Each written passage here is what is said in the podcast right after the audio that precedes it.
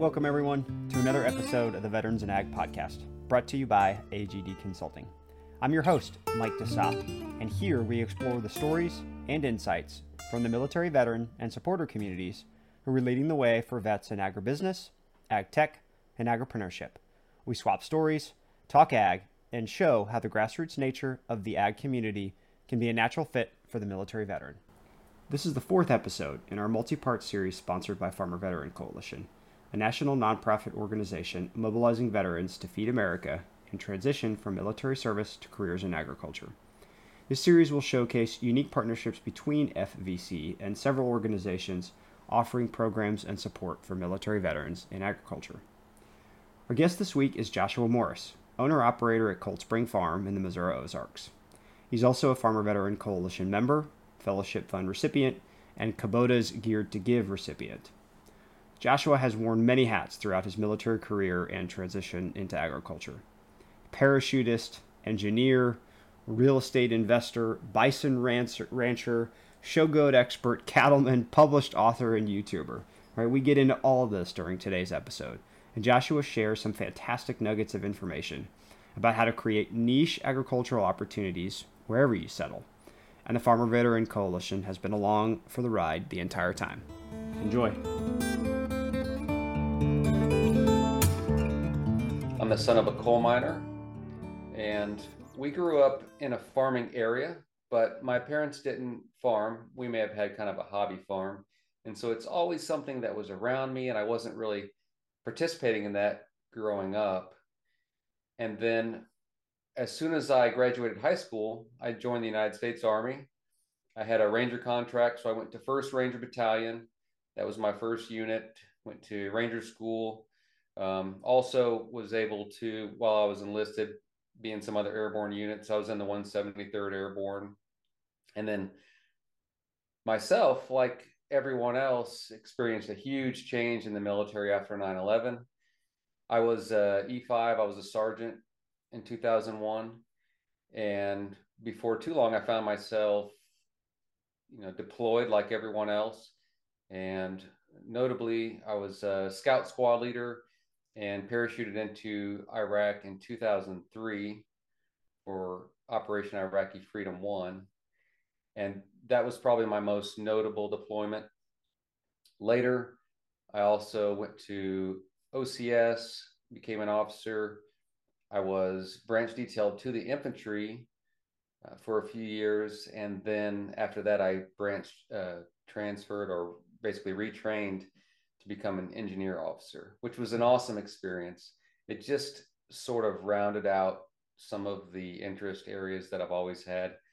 And I was actually able to get my master's degree while on active duty in engineering and really had a great, fulfilling career. But, you know, there was always something missing. And that's where the agriculture part came in and kind of getting back to the land you joined the army right out of high school. What what was the catalyst that told you, yeah, I want to go give this a try? So when I was growing up, I was always that kid who was grabbing the other guys, my other friends, and taking them on, you know, adventures and rafting trips, rock climbing trips, camping trips, and things like that. So I did well in school. My grades were good, but I did not like to be indoors very much and I wanted that adventure. I wanted challenge. I wanted to do something really hard out of high school, and so that's why I was just determined to get that that Ranger contract. When I showed up at the MEPS, they told me, "Well, you can be infantry, but we don't have any Ranger co- contracts available." I said, "Well, I'm leaving then, so you know maybe maybe next time." And they came back out and got me, and they said, "Okay, well, we found the Ranger contract." So uh-huh. then I, I, had that locked in, and and so I was able to. It really was the adventure of a lifetime. wasn't um, exactly the way I pictured it. Um, it was it was harder in a lot of ways, but it was definitely the adventure of a lifetime. In in what ways wasn't? In what ways was it not what you had pictured? Well, I was more of a survivalist uh, when I was growing up. My interest areas were more in, you know, sort of that camping, survivalist type Bear Grylls type experiences, things like that. And so Ranger School is a lot more about patrolling and combat, you know, ambush, raid, reconnaissance, and things like that than it was about being a survivalist. And so that was slightly different. But I also underestimated just how expert and how you know intelligent, knowledgeable a lot of the professionals in the United States military are. I totally underestimated that when I was a civilian. Mm. And when I got in, I, I realized just what kind of dedication, commitment, and and kind of like full engagement um, of of a person's you know intellect and and everything you know that makes up a, a person's skill set, how that has to be totally engaged um, in the military. I mean, people are really giving it 110 percent and then some, and I totally underestimated that as a civilian. Hmm. So that was very impressive for me, but it also kind of brought me to that next level of performance. In other words, whenever you are a civilian, a lot of times it's acceptable to quit.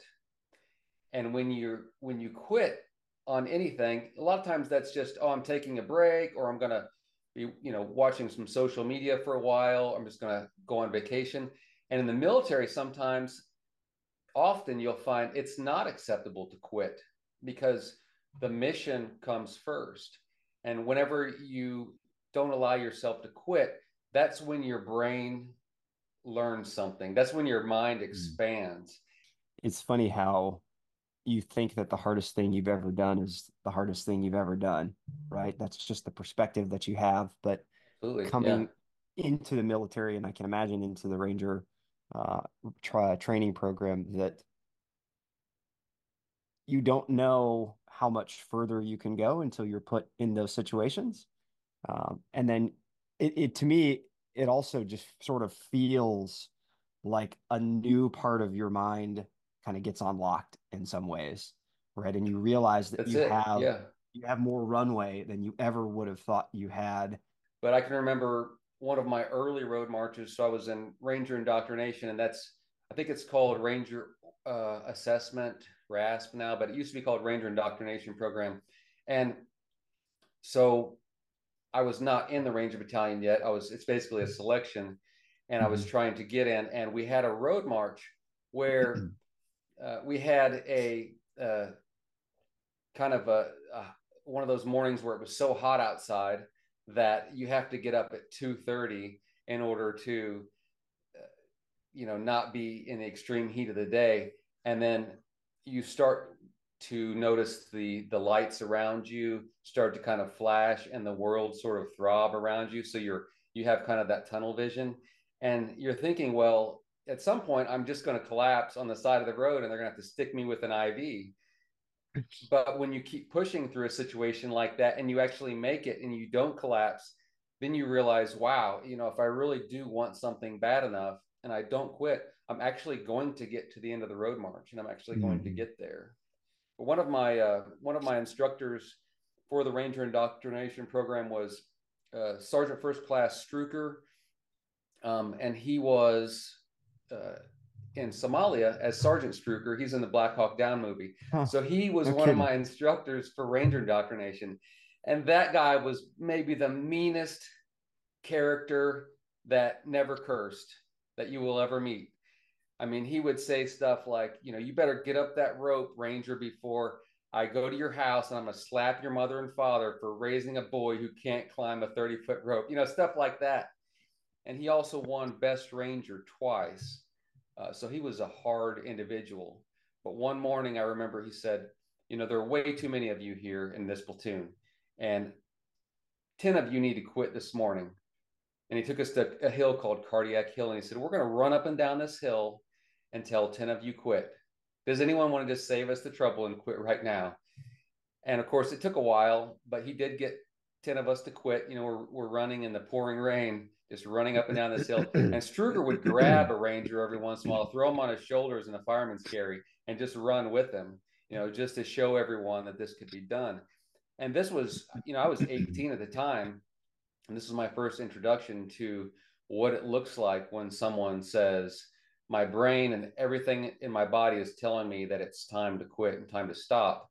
But there's this part of me, and I guess that's the human spirit that's saying no i'm not going to quit. I'm going to refuse to quit. I'm going to be more you know resilient than that.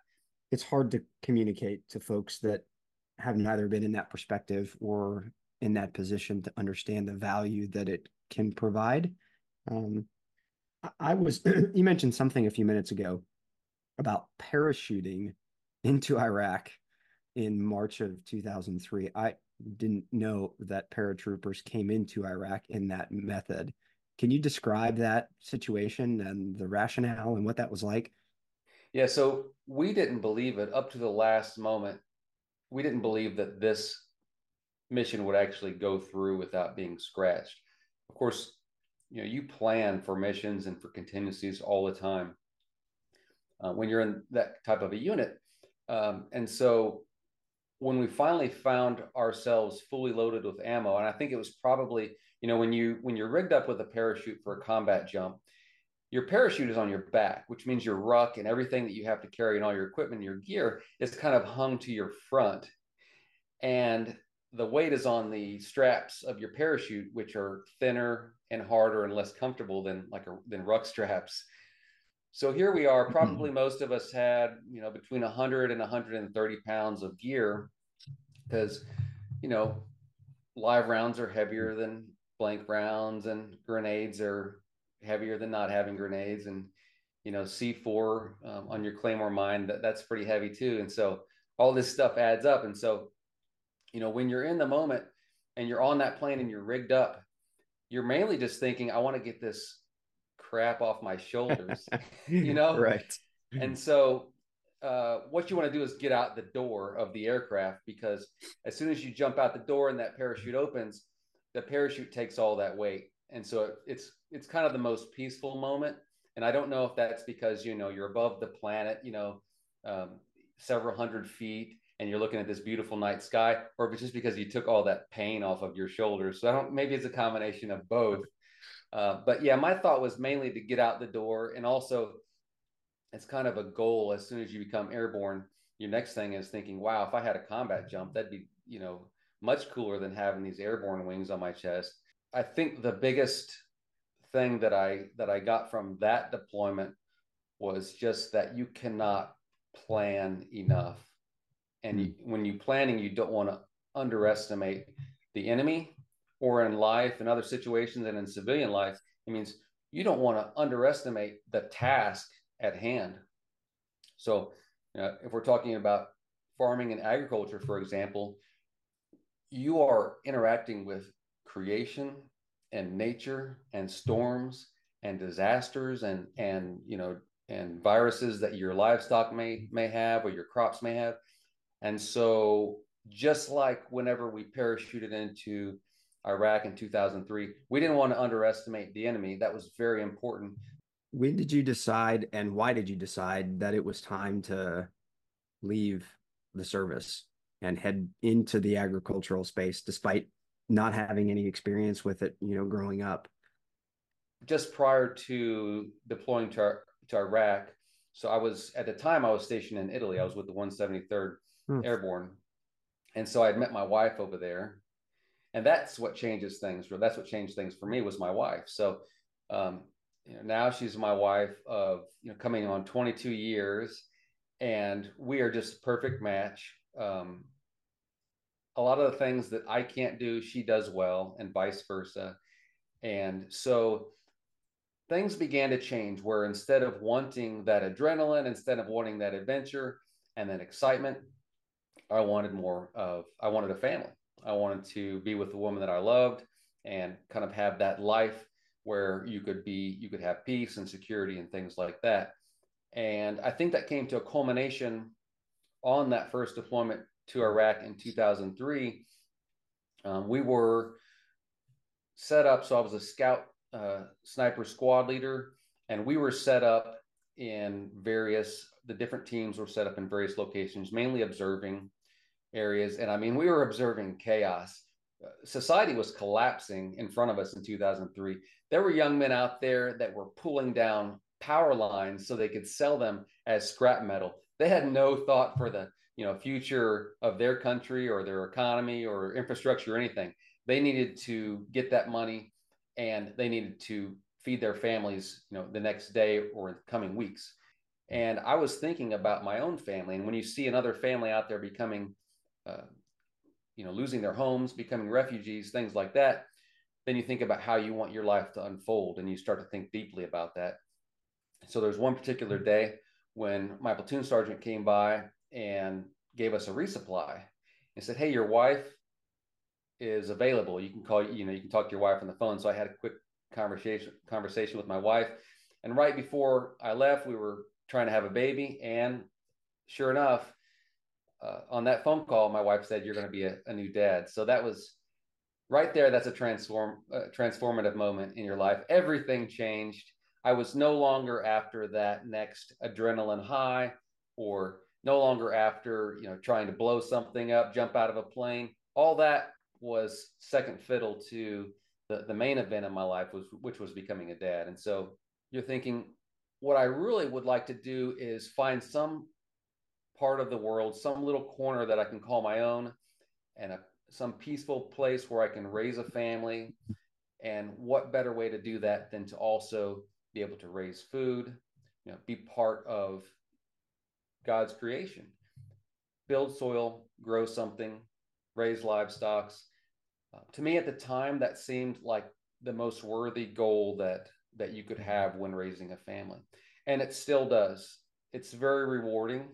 Um, it's not without sacrifice itself at all, but um, it's very rewarding and and it's a great lifestyle. So so that's you know the very early uh, the very early earliest time that I that I had that goal was in a combat zone thinking about raising my family. And it took me a long time to actually build that lifestyle.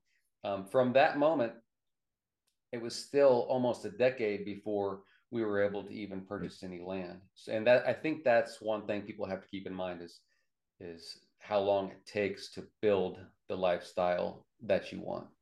And so when you guys were thinking about this is the sort of life I want to build, um, this is where I want to do it how did you go about either pulling the funds together or if you already had those together how did you go about deciding i want to start with cattle or goats yeah so when we first started we really didn't know which direction we were going to go in or which agricultural enterprise that we would end up with. And we are not where we thought we would be when we started.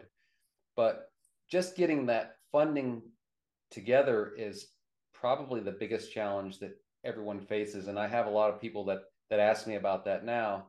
In our situation we were able to purchase homes and and sort of flip them kind of have a good resale value mm-hmm. while i was still active duty we did we weren't living on post we would always buy and then use that real estate investment to kind of propel us into the next one and then, so when it came time to buy um, the first 40 acres here in the Missouri Ozarks, we had cash to be able to do that. And that was, that's very important. And so having a long term goal is key.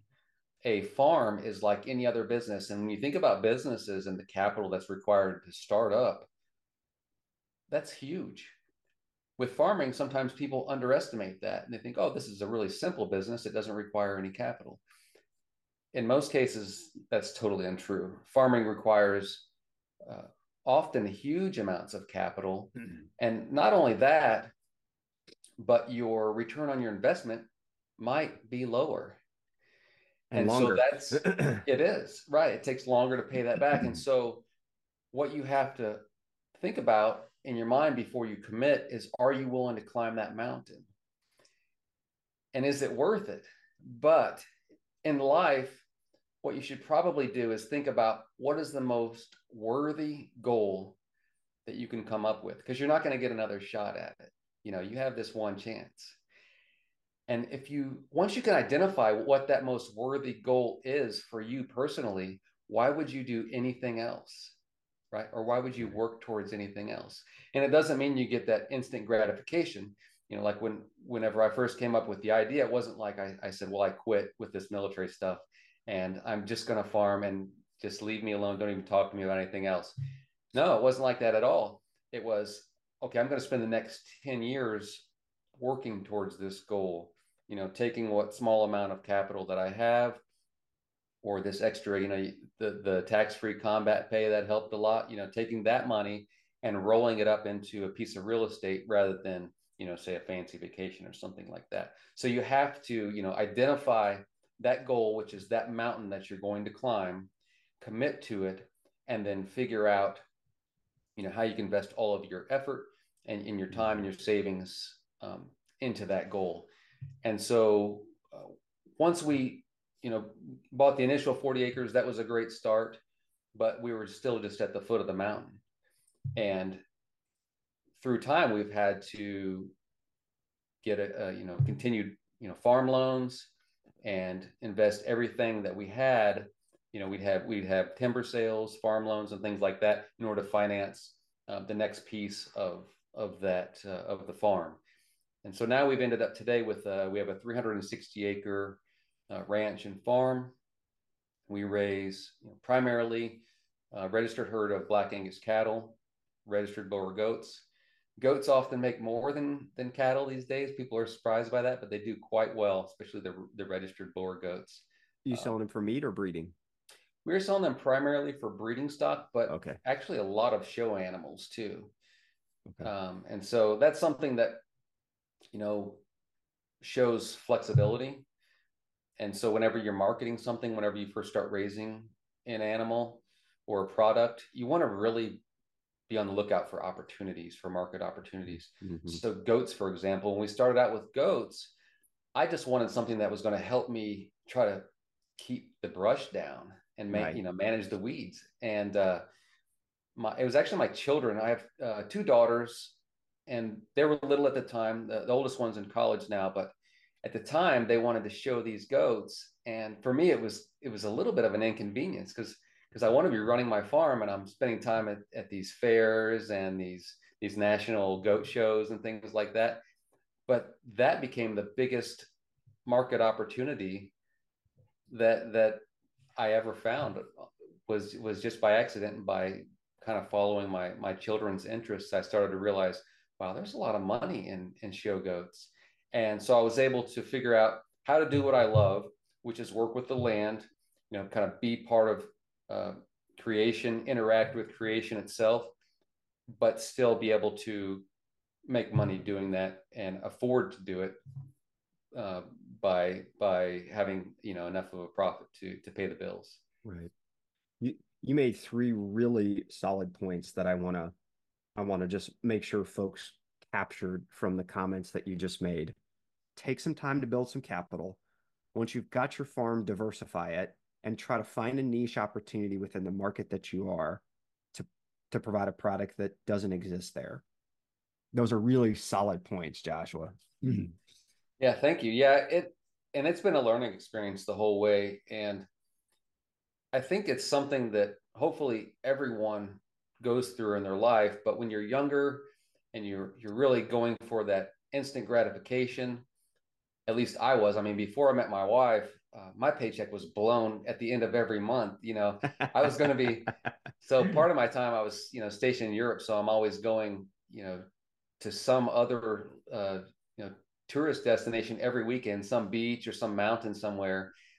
And then later, you know, I'm maturing a little bit, and a lot of that is probably to my wife's credit, and realizing, okay, the instant gratification thing is only going to get you so far and you have to start thinking about the future. And so then you have this delayed gratification. And so building the farm business was like the ultimate test in delayed gratification because you want this goal you want this farm for so many years but you have no way of getting that immediately. And so it did take a lot of savings and a lot of planning mm-hmm. and then once we actually started the planning has to continue. And so you have to figure out what you want to spend your time doing. So in our case, it was it was going to be livestock because we are just not into the types of uh, labor that's required for gardening or for large greenhouses or for crop work. Um, and so the livestock were easier to get into also uh, the investment capital is a little bit lower than say um, row crops, um, or probably quite a bit lower than row crops. You can start off with livestock, and so having that plan and, and, and an idea of of how what our product was going to be, and then identifying that market, you know, that was that was number one, and then a lot of the the concepts. It's it's funny how some of the concepts actually relate from the military to agriculture. For example, you mentioned being able to find a niche market or sort of have the flexibility to to pursue a niche market or to pursue an opportunity. And so flexibility, I think that's one of the you know principles of defense in the military. You know, if you study like strategic level defense, having the flexibility, you know, and then so whenever you're able to do that, you you move your resources over to that area and you focus um, on that area where you know that you're going to get a return. And so that's why it's great to have these multiple enterprises on a small farm or especially a new farm. And that's really paid off. So we actually, a lot of people don't realize this, but uh, if you look back far enough on our social media and stuff, you start to see pictures of bison um, in the beginning of the farm. And so we had bison when we first started out and that was really kind of thinking back on it that was a crazy thing to do mm-hmm. to start off with our first enterprise being bison. And we were making money. We found a way to you know the bison meat was basically very profitable. And so we were able to make a profit but the labor involved was both intense and dangerous. So with bison you cannot rest for a moment. You'll be sitting there in the middle of the night thinking, oh, yeah, that one was looking at me so crazy today. I bet she's going to bust through the fence in this certain corner that I know is a little weak. And so you have to also value your peace of mind, you know, and so if you have the flexibility to follow other opportunities, then when you're, whenever something becomes um, less profitable, or let's say you know it has a greater opportunity cost you know because you could be raising an animal that's easier. So you find another opportunity right. and you go after that. And so that's what we did. We our children were getting older. We wanted them to be able to participate more and we also wanted it to be safer for ourselves. We didn't want to see someone have a really bad accident. So we got into the angus cattle and and the goats at the same time. And having that flexibility has been one of our biggest assets because while the bison were profitable, we, we found, wow, we could do cattle on a larger scale and raise that profit up even a little more. And then we had another enterprise going at the same time, which we didn't expect anything to come out of, which were the goats. And when we were introduced to the breeding market and the show goat market, we realized, wow, there's another opportunity so we can have this other income stream. And so at the end of the tax year, whenever you're looking at your different enterprises, it's really good and it's important to keep the proper records so that you can separate your different farming enterprises goats, cattle. Uh, we also sell some hay, we've sold some timber. And so you can separate those into different categories and separate both the, you know, your your expenditures and then your sales so that you know what your actual profit is from each enterprise. And then you also want to try, and this is probably even harder, but you want to try to keep track of your time and then your stress level for each enterprise too. and then figure out which one is the most profitable and the least costly. And so, even though in our case the bison were fairly profitable, the stress uh, of having an exotic animal like that was so high that it became costly. And so now we decided, well, these other enterprises are going to actually be more profitable. And so having that flexibility and keeping your records at the same time so you can reflect and evaluate your different enterprises that's very important for every farm i think a lot of a lot of farms probably it's it's the old cliche you know they don't uh, plan to fail but they just failed to plan and, and hmm. maybe even failed to to plan to be to be flexible you know so that's also right. just as important as planning how did you uh i first of all i can resonate with uh or relate to the bison uh piece we just had um a young woman, uh, Liz Riffle from Riffle Farms in West Virginia, uh, on the podcast. And she was one of the first commercial bison producers in the state of West Virginia that allowed them to do field harvest for individual cuts and sales of meat. And she described just how difficult, especially around fencing and polywire, that bison were in in in her area. Uh, and so a lot of what you're saying about the difficulty of that animal resonates with what she had described uh, in her operation. We've sort of been kind of talking around some of the financial aspects of uh, the farm. I want to maybe get into how the Farmer Veteran Coalition and uh, the fellowship grant that you got from them, how that helped you in some of your early or perhaps later uh, ranching operations. Can you talk about your early interaction with FVC and what that fellowship fund uh, was like for you and and what you put it to use for? Yeah, so the Farmer Veteran Coalition is so much more than than just you know a series of grants and, and funds that are available. They're such a great learning resource.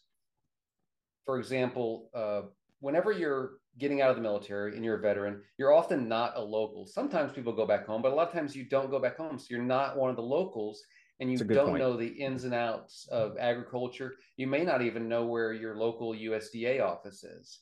But the Farmer Veteran Coalition directs veterans straight to these assets that you can use.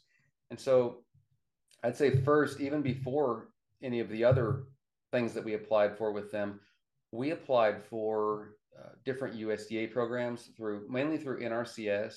So the the EQIP program, through the EQIP program, we received uh, basically a, a, cost share for our cross fencing and our waterers.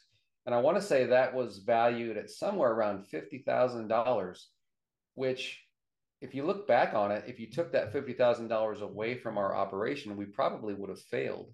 So right there is one thing that the Farmer Veteran Coalition can help you, you know, harness that money and, and access that resource um, that you could find to be critical, you know, to your success. Um, there, there are also programs that they can they can help you navigate to do with the CSP, so their conser- uh, conservation stewardship program, also through NRCS, and and that one is more for once you become an established farm, how you can implement conservation practices and get paid for that.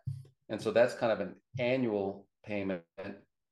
And you're going to be able to take care of your land, build soil, um, increase you know diversity in your local ecosystem, but also it's a form or it's a stream of income uh, for your farm. And we've found that all of these are critical. You know, you might need. We talked about different enterprises, so you can have four or five streams of income that are all necessary in order to actual actually have um, a paycheck um, that's going to pay your bills. And so the Farmer Veteran Coalition can can help you. You know, some people right now might be watching and thinking, well, I don't know what NRCS stands for or CSP. I don't know how to apply for this. And the Farmer Veteran Coalition, they can direct you, and they're they have classes actually on how to navigate and apply for all of these programs. So that in itself is one of the most useful things.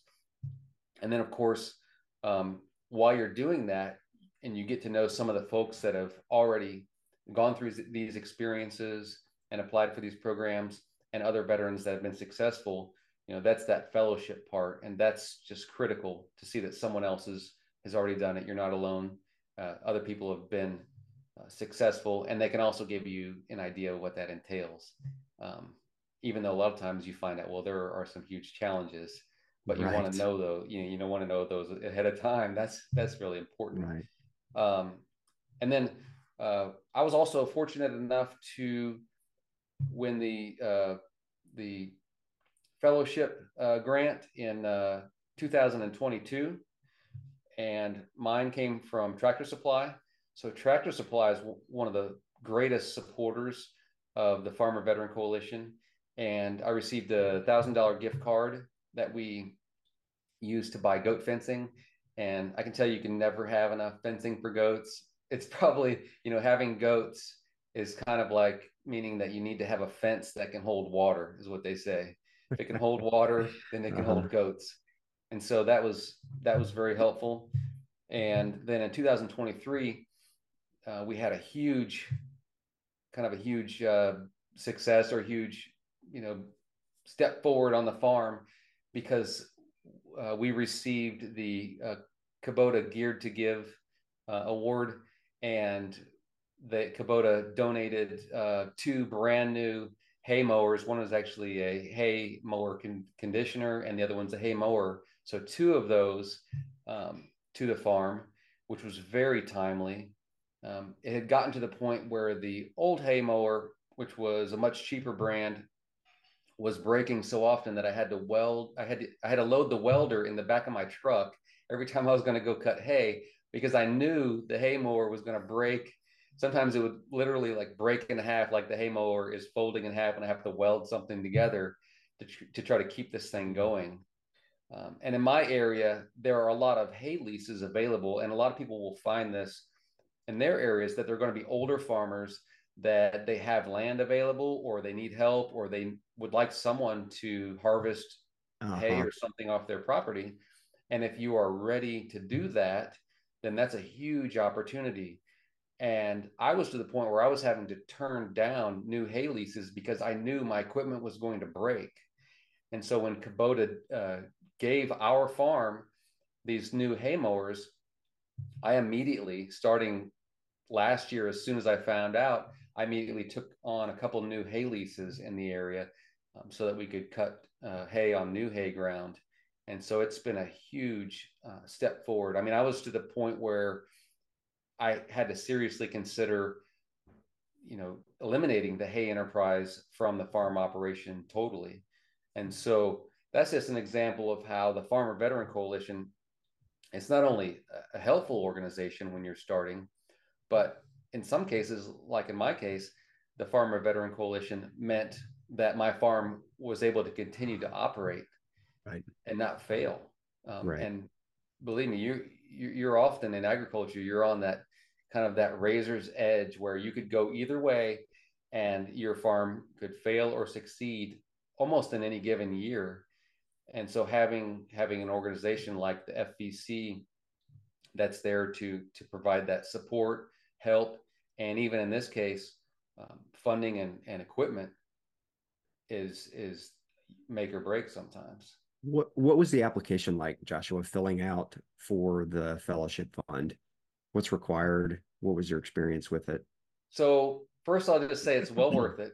That being said, whenever I filled out the application for the first time, I remember that it was so it was in, it was in the winter time, and I'm I'm sitting there at the table with my wife starting the paperwork, and I was like, well, this is going to take some time. They they want to know that you have a serious plan and a good business plan and they want to know that you have clear goals and and that you have an actual operation and so it will take some time and it's and it's well worth it but you know that being said um, and it's the same when i fill out paperwork for nrcs or or the conservation stewardship program or anything like that you know i'm i'm there working with my wife and and luckily she will pick up the slack a lot of times when I have paperwork to fill out, or sometimes she'll fill out the paperwork. And then, so you have to have a good team to be able to, to make sure that you, you take the time to fill out this paperwork that's important um, so that your farm doesn't, doesn't uh, have a competitive disadvantage. You know, for example, um, you know, bigger farms in the United States will require or will rely on uh, some form of um, subsidy at some point. You know a lot of times you have like these you know conservation reserve acres and things like that but but you need to take the time to do it. And so the the fvc paperwork is the same way. You need to take the time to do it. And i found that uh, i actually got some feedback from the kubota geared to give uh, team um, whenever they called which was which is a pretty awesome day i mean i had the uh, so alex woods he's the uh, senior vp um, for Kubota USA. So he's like the top guy uh, for Kubota in the United States. And so, so you get a call from this guy, and it's a, it's a little bit overwhelming um, because it's such a big deal, you know, and it's such a huge um, help for the farm, you know, to have Kubota on your side like that. But whenever they called, they let me know, you know, your financials looked really good and you're doing it the right way. And we like to see that because what I showed was year over year profits on the farm. Now, okay. it wasn't the kind of profit where I'm buying a second home, you know, in Cancun or anything like that, you know, but it was just a few more thousand dollars this year than the year before and a few more thousand dollars the next year than the year before and they could see that i had separate enterprises on the farm so i had more than one um, product that i was selling mm-hmm. and then i would show exactly how each product was making a profit and they're not looking for someone who's you know some big rich corporate farmer but they want to know that you have a plan and you're not just wasting your time on your enterprises you're actually building your enterprises year over year and making a profit. So I, I would highly recommend that you that you show that on your financials, show that you're you're actually going somewhere with your farm business. And then there's also the essay. And for the essay portion, I really focused on what really inspired me to want to live this lifestyle. And so kind of the story that I related earlier about thoughts that I had about the life I wanted to lead while I was deployed or while I was in the military, and how that related to how I wanted to raise my family um, and the lifestyle that I wanted to basically give to to my children. And those were the types of things that I reflected in the essay portion. And I also took a little bit of time to put some nice photos in where where that's mm. applicable and so you can show them, look, here is what we do on the farm, give them a good visual. And uh, yeah, so that was that was really uh, that that worked for us, and so that's that's how I would recommend that anyone else structure their uh, their application for these programs and take the time. I mean, it is worth your time. You're gonna have to sit down for a while. A lot of us that are that were veterans before and now in agriculture, we we might not be paperwork types of people. you know, we might like to be outdoors. Um, but this is one of those uh, pieces of paperwork that um, is well worth your time. As um, as we close out, I want to give you an opportunity to talk about anything um, or describe anything. Is there anything that I haven't asked you that I should have?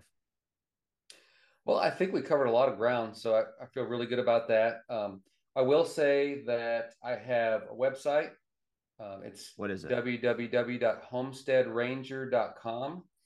And on the website, I have a little bit about our farm story and I have some instructional videos. My YouTube channel is also Homestead Ranger. And on it, I also talk about some of the practices that we've implemented here. And I have a book that I'll share with mm-hmm. you. Um, this is a book that I published um, this year. It's um, Thrive in the Coming Dark Age How to Build the Ultimate Survival Homestead. And so, for a lot of people, you know, when you say thrive in the coming dark age, they focus on the dark age point. Right. But uh, what I like to point out is when you use the word thrive, um, you want to try to apply that to whatever situ- situation that you're in. That have been in the military, we that really resonates with us because you've seen countries, um, in a way that the United most Americans don't get to see. And so you see how bad it can get. You can see what a societal collapse looks like. And so when you want to build the ultimate survival homestead, which was our goal when we built our farm, you want to build a, a farm or a homestead that's so resilient that it doesn't matter if there's an economic downturn, a recession, or or any type of you know national emergency. You want to build something that is going to be self-sustaining enough so that your family and future generations um, can live there and thrive and have and have sort of the the, the peace and and the success and and the quality of life um, that that you fought for whenever you were in the military. So yeah the book has a little bit it starts off with uh, my experiences in in combat zones and a lot of lessons i learned. Mm-hmm. and uh, a lot of us were able to spend some time in those combat zones in areas where you would see that there were people and families that in the midst of all of it they were okay they were more resilient they were more self-sufficient and a lot of that had to do with um, agriculture for many veterans to even think about the effort it's taken for joshua to get where he is today managing a 300 plus acre cattle, goat, and hay operation can, can be overwhelming. But he lays out some very concrete and reasonable steps to help folks get there. Start early. Right? In Joshua's case, it, it took a decade. Prepare financially. Move towards a singular goal. Use available resources. FVC is a wonderful example of this. Be persistent in applying for those resources. Diversify your ag operation and find and capitalize on niche opportunities within your given market. These aren't insurmountable tasks or strokes of dumb luck. Uh, they're the result of proper planning and disciplined effort. It was really exciting to hear what a prominent role FVC played and continues to play in the success of Cold Spring Farm. If you're interested in learning more about the FVC Fellowship Fund, go to farmvetco.org forward slash fellowship. Applications for the fund close on February 14th of this year, so start applying now if you haven't already. If you're interested in learning more about Joshua and Cold Spring Farm, visit his website at homesteadranger.com and check out his book online, Thrive in the Coming Dark Age How to Build the Ultimate Survival Homestead. Thanks for listening to another episode of the Vets and Ag podcast, brought to you by AGD Consulting. If you enjoyed this episode and think other military veterans and supporters would benefit from these insights and stories, please give us a review and share on social media. You can also find previous episodes and learn more about AGD Consulting by visiting our website. Finally, if you have any recommendations of future guests who are military veterans or supporters leading the way in agribusiness, ag tech, or agripreneurship, please send them our way. I'm your host, Mike Desa, and until next time, stay frosty.